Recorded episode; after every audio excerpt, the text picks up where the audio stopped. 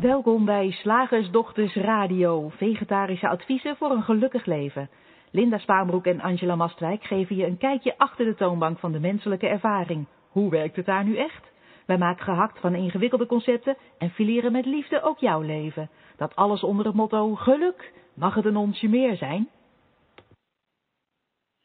Dag luisteraars, goedenavond allemaal. Hier zijn Linda en Angela. Vanuit, Gezellig, vanuit samen. dezelfde locatie deze keer. Dat gebeurt niet zo heel erg vaak. En eh, vanavond eh, gaan we het hebben over dat eeuwige schuldgevoel. En met name hè, in onze thema maand over opvoeden.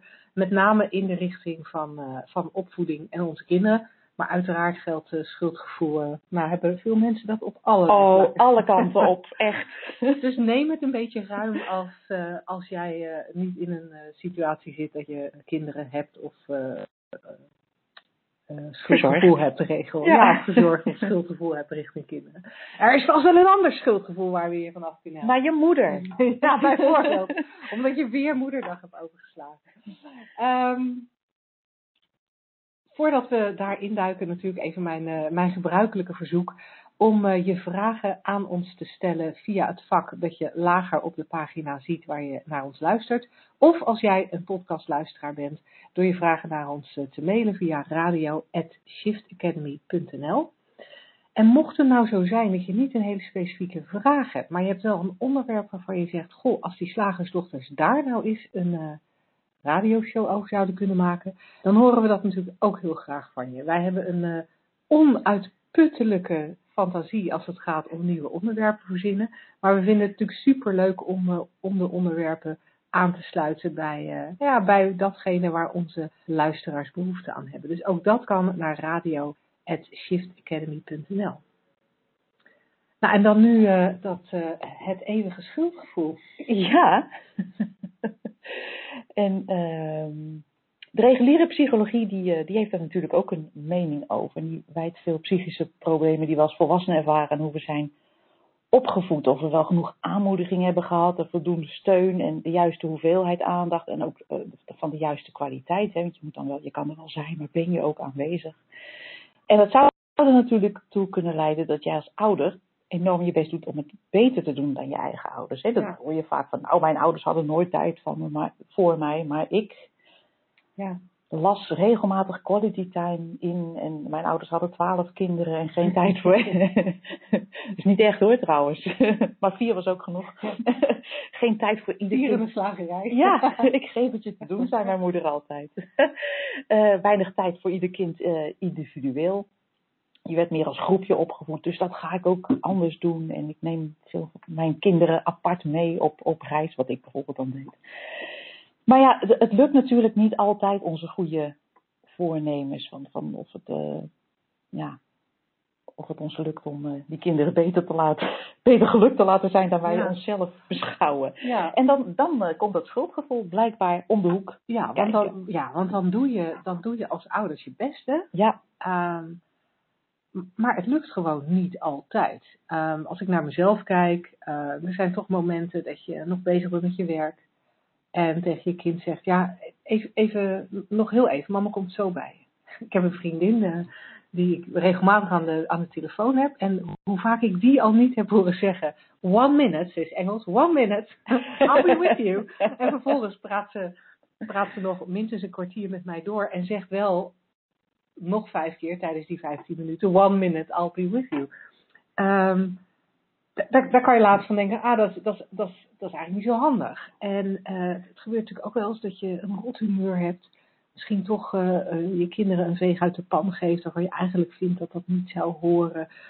Dat je ze voor de tv plant met, bij een of andere foute tekenfilm, omdat je echt even dat boek wil uitlezen.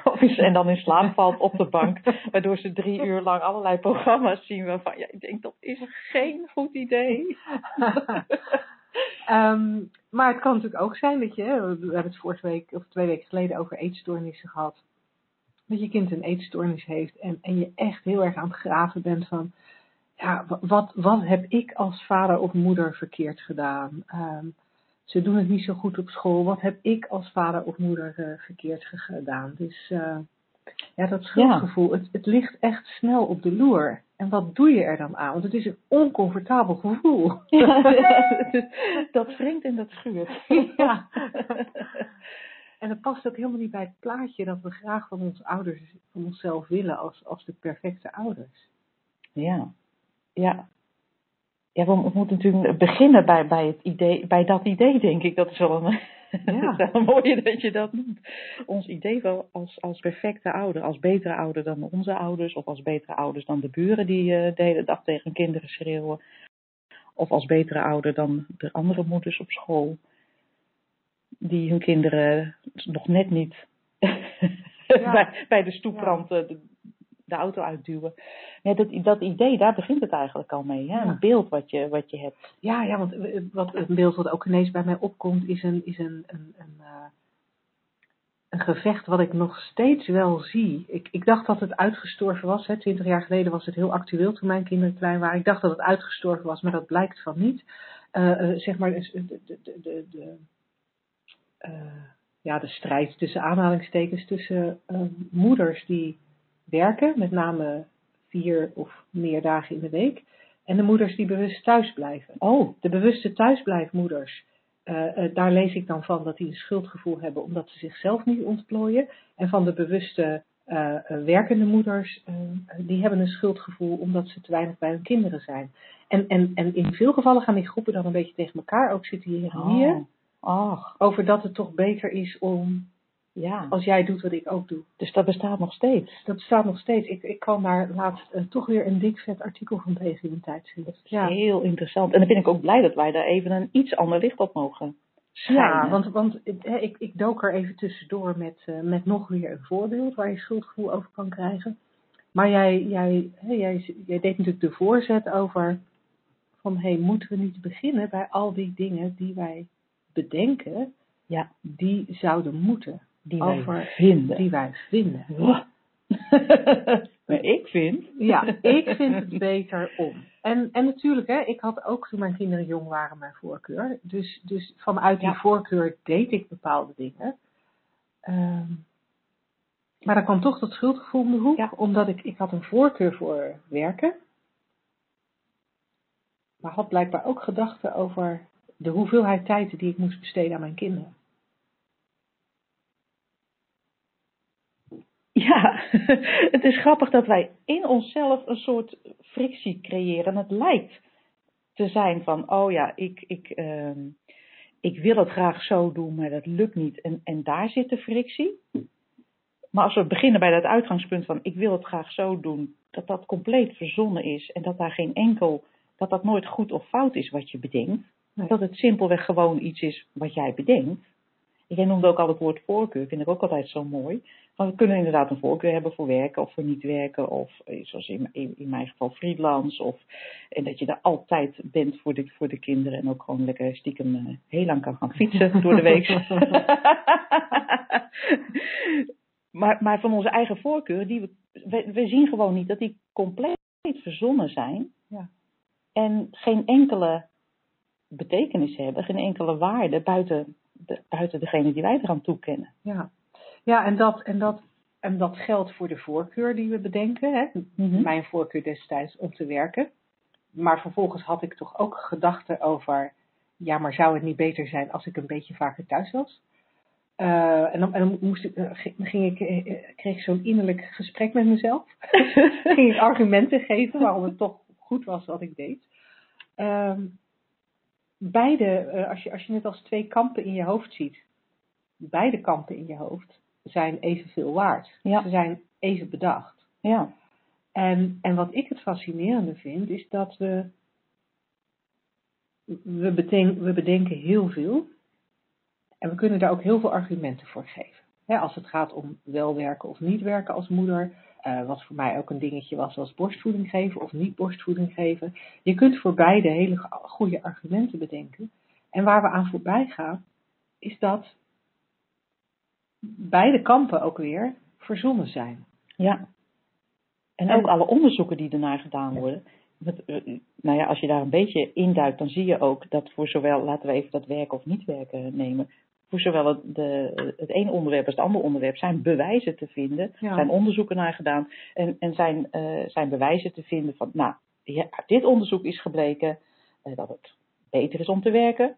En uit een volgende onderzoek kan net zo vrolijk blijken dat Ja. dat niet het geval Ja, is. dat het beter is als een van de ouders, als de kinderen een stabiele opvoeder hebben. En hoeft dan niet per se de moeder te zijn, maar dat wel een van de ouders thuis is. of, eh, eh, Waar kijk je dan als mens met al die verwarrende informatie en, en eh, al, al die meningen om je heen en ook nog in jezelf? ja, Hè? Van je moeder vindt dit en je zus vindt dat en, en de buurvrouw vindt zo en je, en je vriendin heeft het anders gedaan en dat heeft zo prachtig uitgepakt.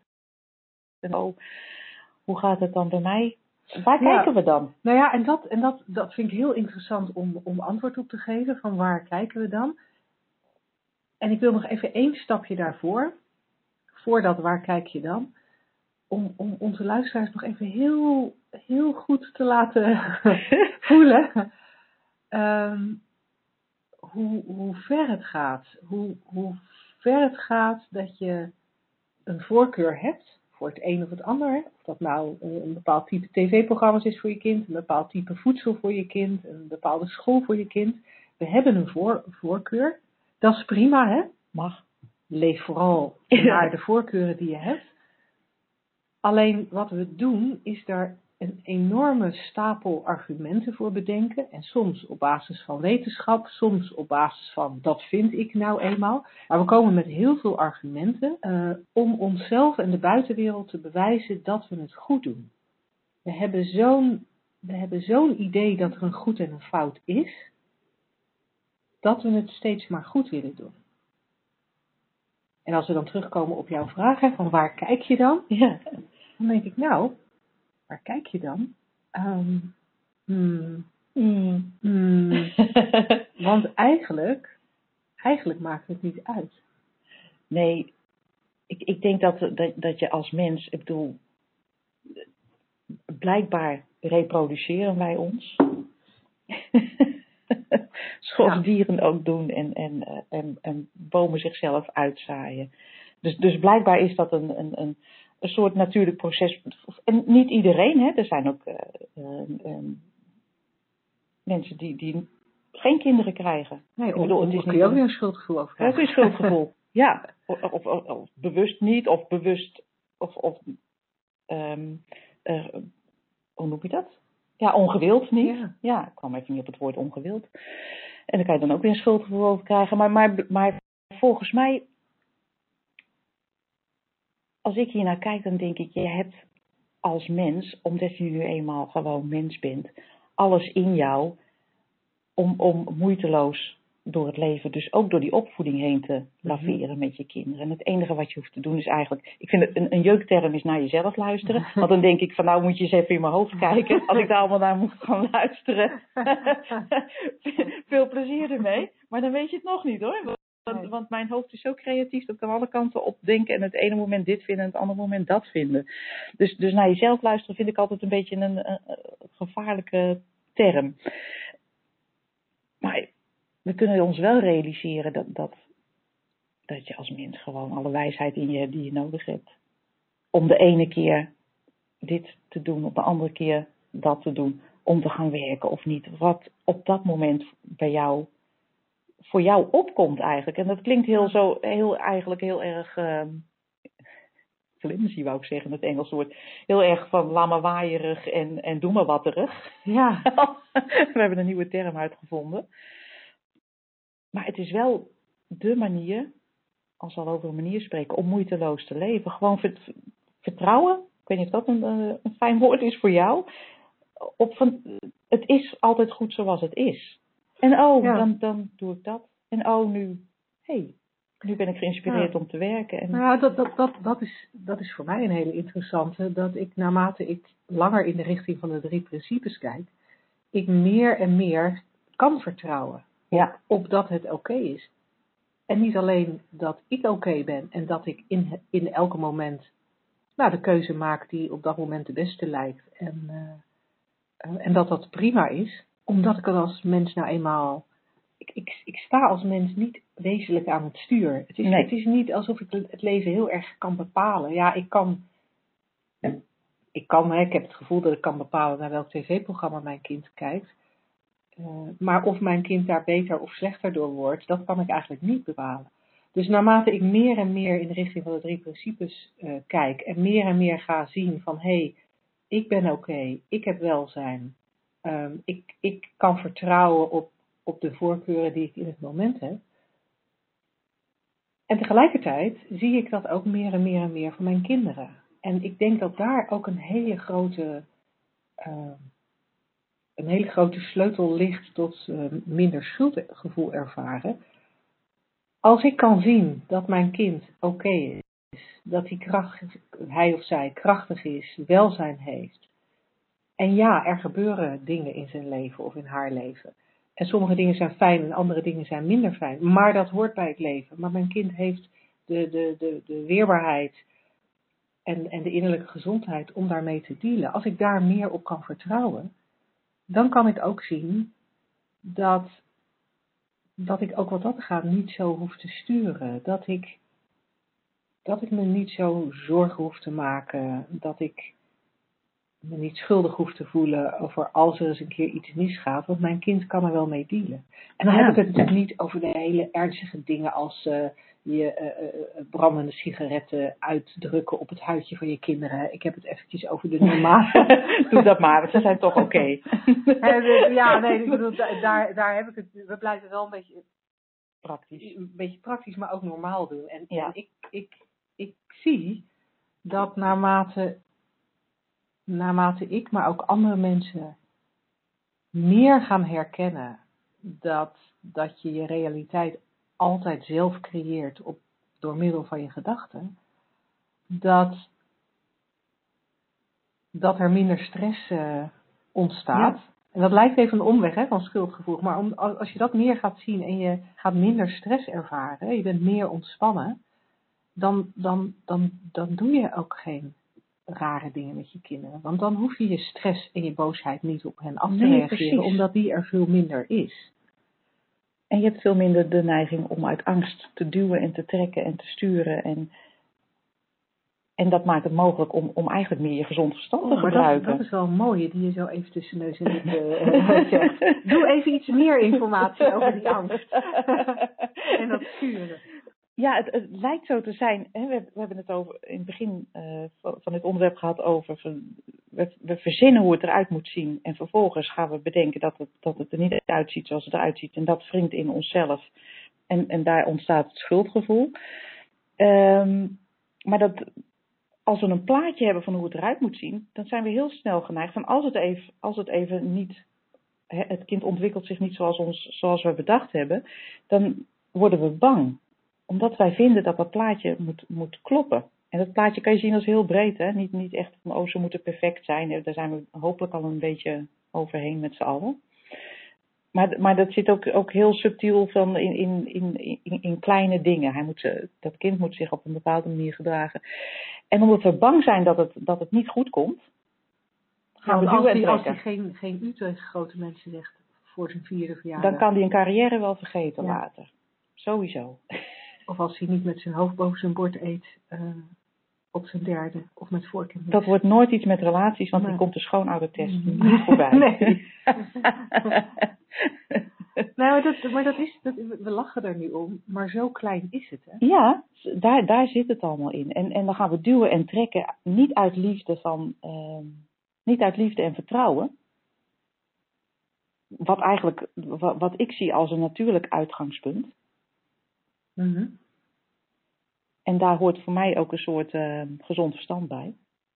Praktische dingen. Mijn kind loopt de weg op, dus ik trek het even weg, want er komt een, uh, komt een vrachtwagen aan. Ja. Ja, ga niet zeggen, nou kind, je hebt alle wijsheid in je. dus steek maar gewoon over terwijl die tien ton eraan komt denderen. Weet je, dat gewoon.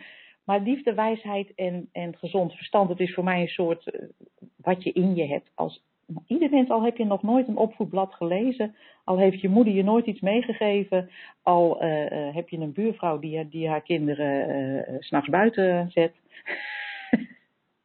jij, hebt, jij hebt gewoon alles in je wat, wat, wat nodig is. En van daaruit handelend, uit liefde, dan wordt het veel makkelijker, want je kan het duwen en trekken uit angst gewoon laten. Ja. Ja. Ja, en ik, wat ik dan ook weer zo leuk vind, is dat je een voorbeeld geeft over de kinderen buiten zetten s'nachts. Weet ook waar je vandaan Waarvan kwam. wij in Nederland natuurlijk allemaal denken, nou ja zeg. Eh, maar ik heb een vriendin in Noorwegen. En daar is het heel gewoon om je kind, eh, om je baby, hè, je echt je hele kleine babytje, lekker in te pakken op een dikke vette deken, buiten te zetten in de kinderwagen. En daar slaapt hij. Oh, kijk. Nou, dat verzinnen wij niet. Nee. Vooral Als je dat- in Noorwegen best wel koud wordt. Als je dat in Amerika zou doen, word je waarschijnlijk vervolgd. Ja, Ja, en in ook Noorwegen is dat een hele gebruikelijke, Ja. eh, gezond iets. gezond iets. Ja, Het het geeft kindje in de buitenlucht te laten slapen. Het geeft ook weer aan hoe, hoe, hoe onze normen en waarden eh, vol- volstrekt willekeurig bepaald zijn Ja. en cultureel bepaald zijn. Ja. Ja, Ik weet, ik, ik, ik liep het met mijn zoon, die toen anderhalf was, denk ik, in, eh, in Sydney een keer rond. En in een park en hij, ik weet niet eens meer precies wat het, wat het was, maar ik liet hem een beetje gewoon gaan. En ik dacht, nou, ja, vallen hoort er ook bij en opstaan. En ik hoef niet constant aan dat kind. eh, eh, hij hoeft niet aan een tuigje aan je aan. Nee. Dus ik had hem lekker los laten lopen. En hij was met water in een, in een, eh, aan het spelen. En, en toen kwam er een soort, ik weet niet wat het was, of het nou een echte politieagent was of een parkranger. En die maande mij tot oplettendheid. Want als ik zo doorging, dan zou ik wel eens een bekeuring kunnen krijgen. En ik was echt helemaal verbaasd dat ik dacht, maar. eh, Hè? Moet ik hem inderdaad aan een tuigje doen of in een kooitje meenemen? Dus ik was mij totaal van geen enkel kwaad bewust. Mijn kind was gewoon een beetje aan het scharrelen, anderhalf. Je ziet het voor je, zo'n Ja, de wereld ontdekken. En misschien stak hij wel eh, zand in zijn mond of zo. Waarvan ik dacht, nou, eet smakelijk. Ik weet het niet, ik weet het niet. Maar ik was helemaal verbaasd dat blijkbaar daar waren, waren de normen en waarden zo. Dat, dat, dat ik op dat moment eh, mijn kind mishandelde in zijn ogen. ja. Van die Ja. park ranger of politieagent, Ja, wat het oh, dan ook was. hè? Ja. Nou ja, en daar, om terug te komen op het onderwerp van vandaag, da- daar kan je dan weer een aardig schuldgevoel over Ja. krijgen. En, ehm, en om, om nog heel even dat schuldgevoel af te sluiten, zoals ik er tegenaan kijk, ehm, is schuldgevoel ook niks anders dan weer een nieuwe gedachte Ja. over een nieuw onderwerp. precies. En, en soms kom je wel eens in een situatie terecht dat je schuldgevoelgedachten kiest als jouw favoriete gedachte. Dan zijn we wel weer terug bij de eenvoud. Ik ben blij dat je dat doet.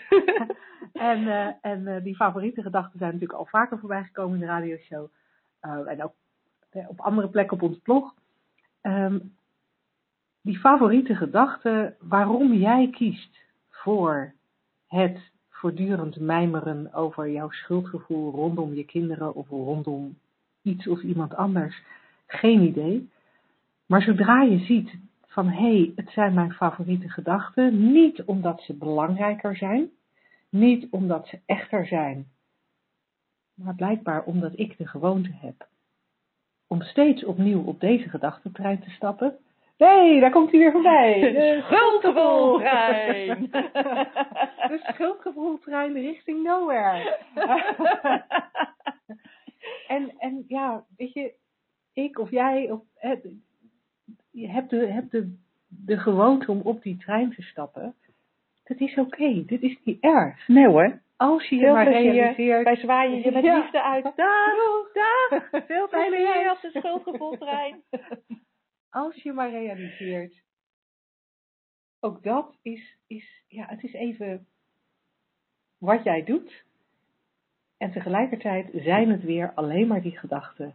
Die, zodra je even afgeleid bent, zodra er een ander moment komt, is het weer voorbij, komt er weer een nieuwe gedachte. Eh, zit je of op een andere trein, of je bent lekker even van de trein af en, en bent lekker vanuit rust en, en dat vertrouwen aan het doen wat op dat moment je voorkeur heeft. Heel eenvoudig, Echt dankjewel. heel eenvoudig.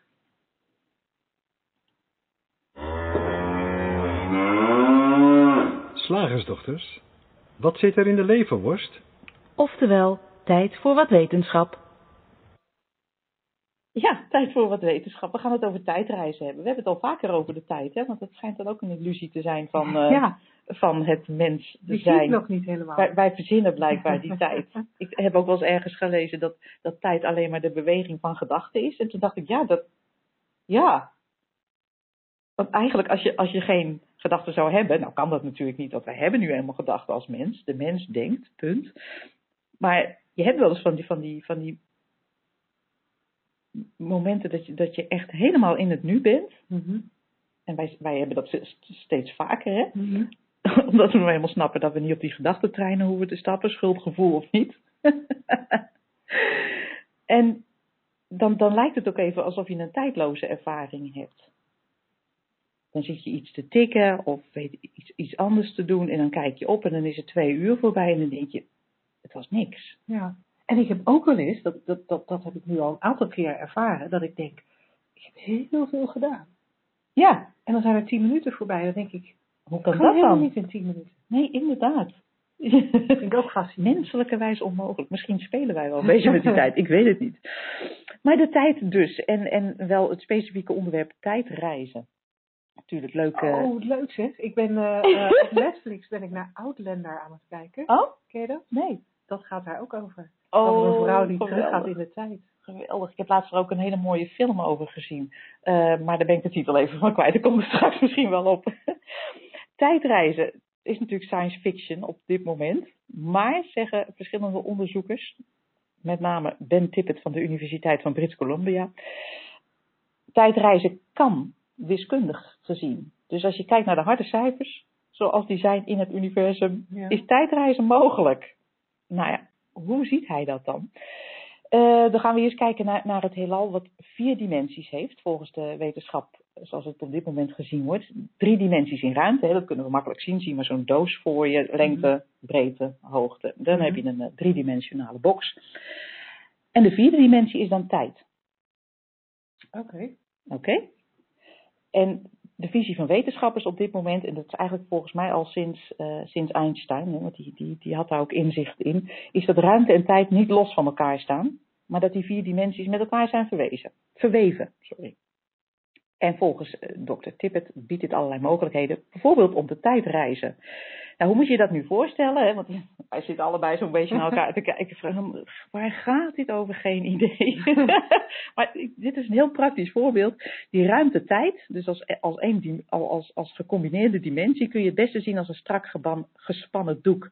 En als die ruimte-tijd nou leeg is, als er geen objecten in zitten, dan is dat doek vlak, strak gespannen. Maar als er nou objecten in worden geplaatst, en aan met objecten bedoelen we in dit geval sterren en planeten, hè, Mhm. ons, ons universum, dan bolt het doek. Mhm.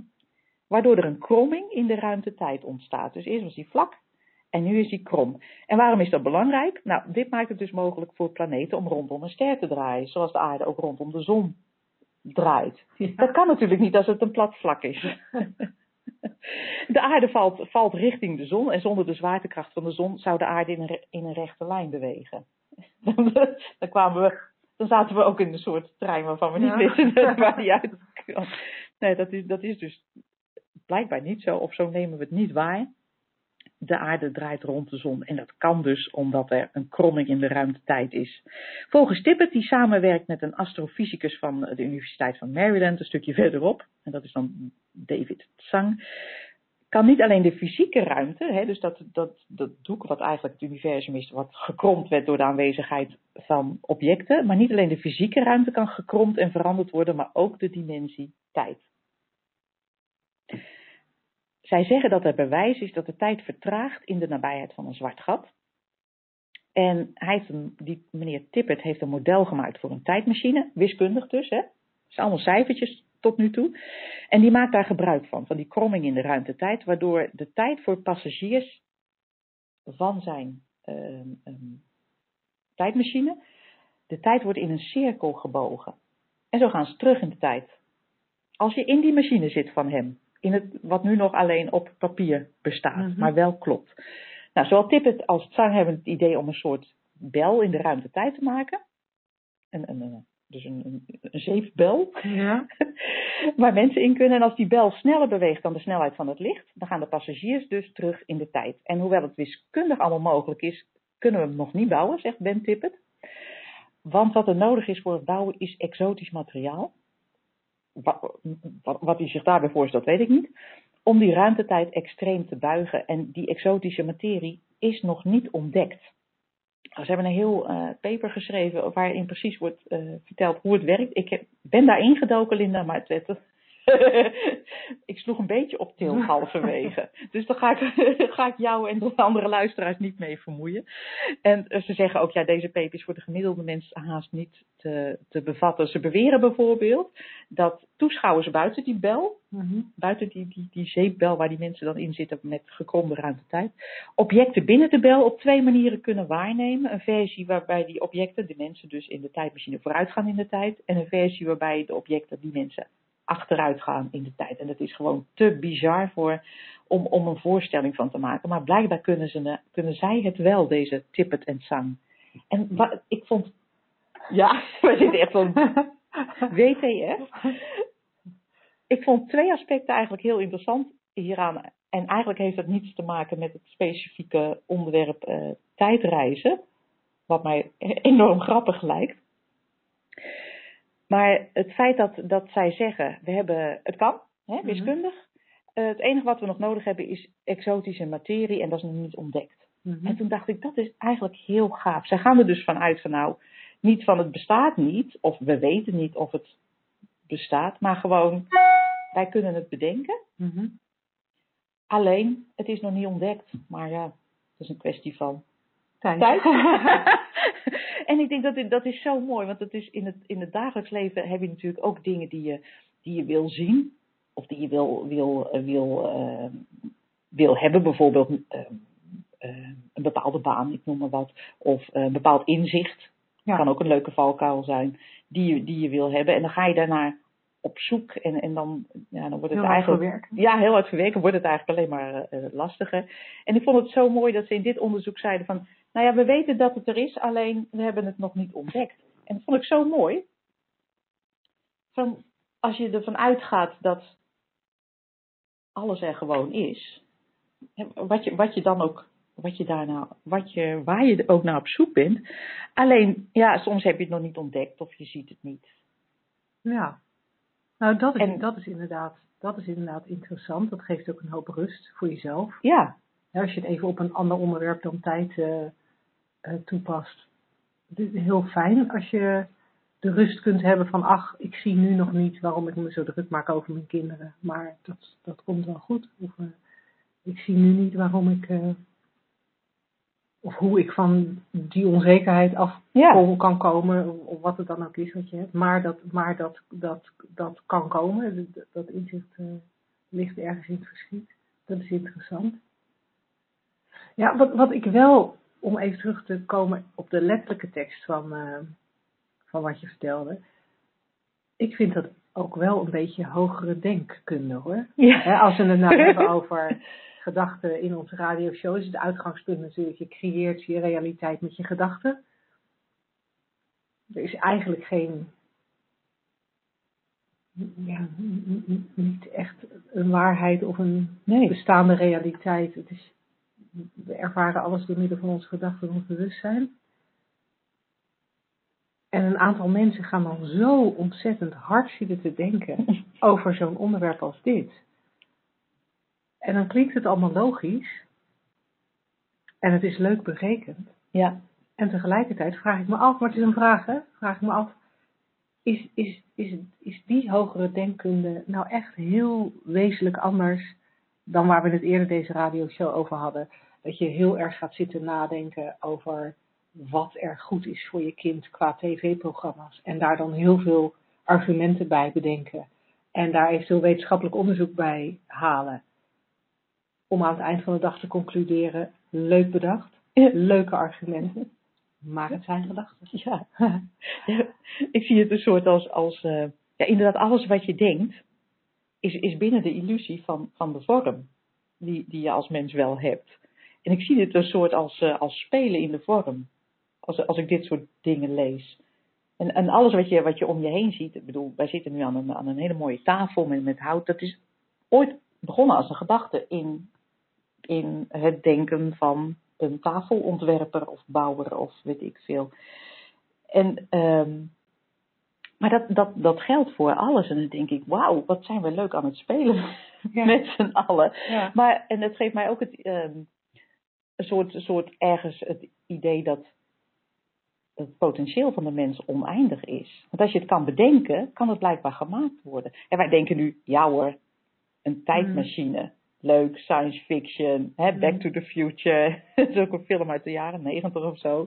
Hartstikke leuk. Maar, maar, maar ja, dat gaat natuurlijk niet gebeuren.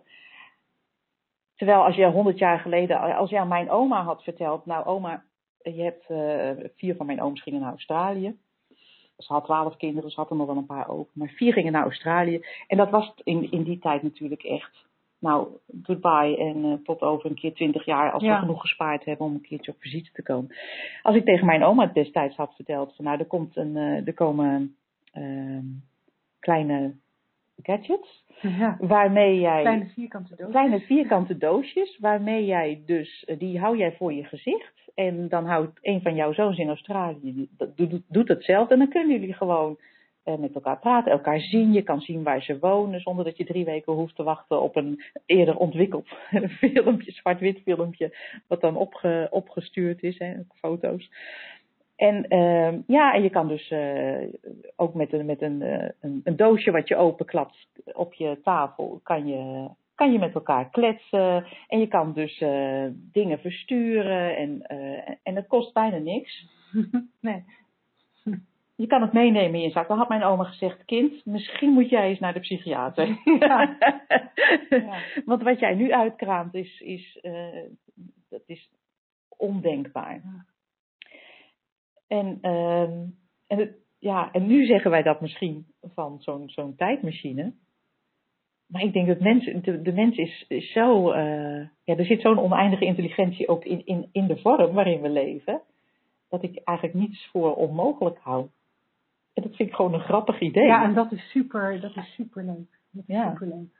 Dus dat denkvermogen, we, hè, we hebben het er vaak over van, oh, stap niet op die gedachtentrein. En, en uh, het, het, het is maar je denken. En dat, en dat klopt. Maar aan de andere kant is het ook een heel handige tool in, in, het, in het spelen in de vorm. Ja. Hè?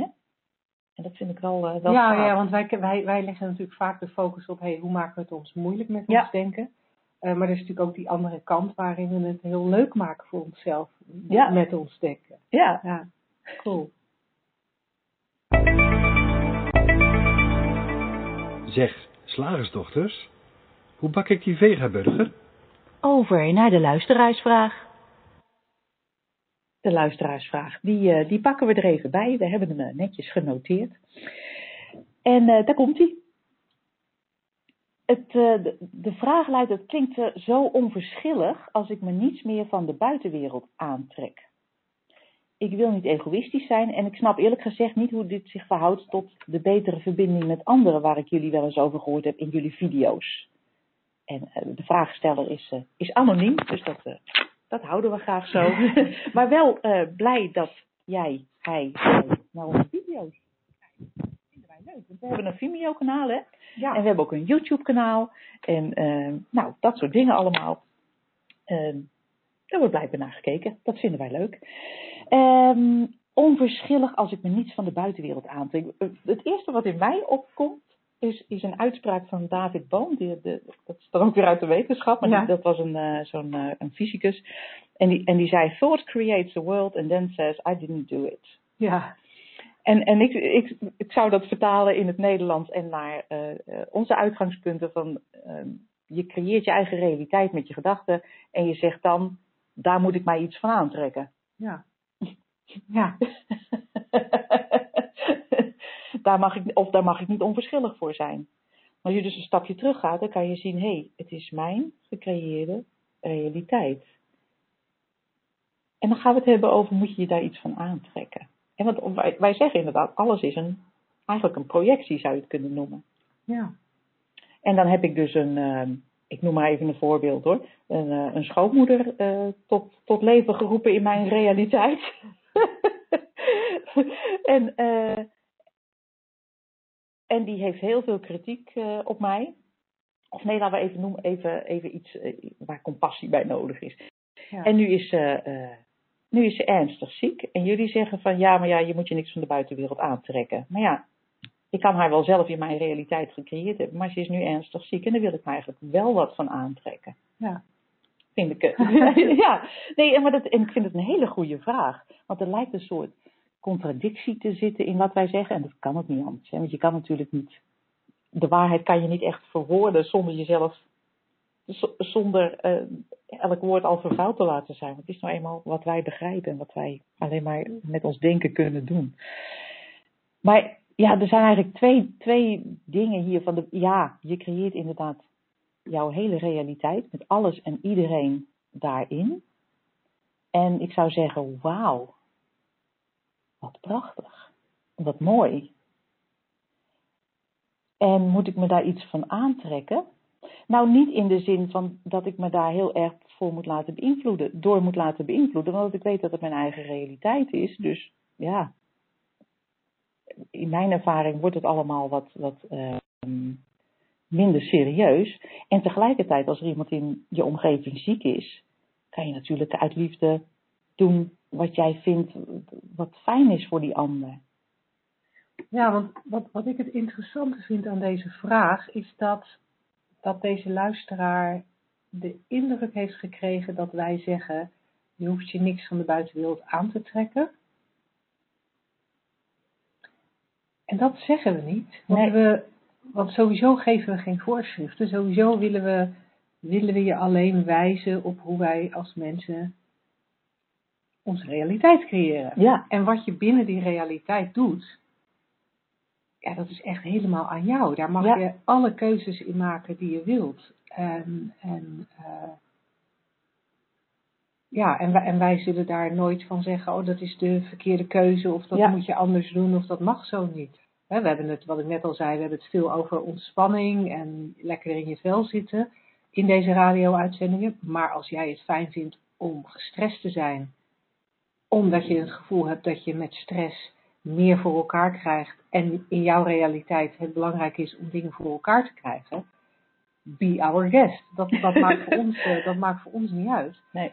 Um, maar, maar vanuit het idee dat wij dus geen uh, recepten geven over hoe je dingen zou moeten doen, zeggen wij ook niet, je hoeft je niks aan te trekken van de buitenwereld. Nee. Wat we zeggen, en, en dan herhaal ik wat Angela net aangaf, wat wij zeggen is, hé, hey, je creëert je realiteit ja. zelf, met jouw gedachten, met jouw bewustzijn. Wij snappen als mensen natuurlijk niet helemaal exact hoe dat werkt. En, en dat is ook wat jij net natuurlijk aangaf van, ja, de woorden die wij kiezen zijn altijd net niet de goede woorden, want we proberen te wijzen naar iets wat voor de vorm is. Ja. En dan gaan wij met woorden, wat een vorm is, gaan wij met, met onze vorm gaan wij proberen te wijzen naar Nou, dat, kan gewoon niet. Uh, dus, dus ik snap ook wel dat zo'n misverstand dan ontstaat dat wij gezegd zouden hebben, trek je niks aan van de buitenwereld. Uh, want, want onze woorden kunnen net even anders gehoord worden dan wij ze bedoelen. Maar als je, als je gaat zien dat alles wat je ervaart er alleen maar is bij de gratie van je gedachten en je bewustzijn,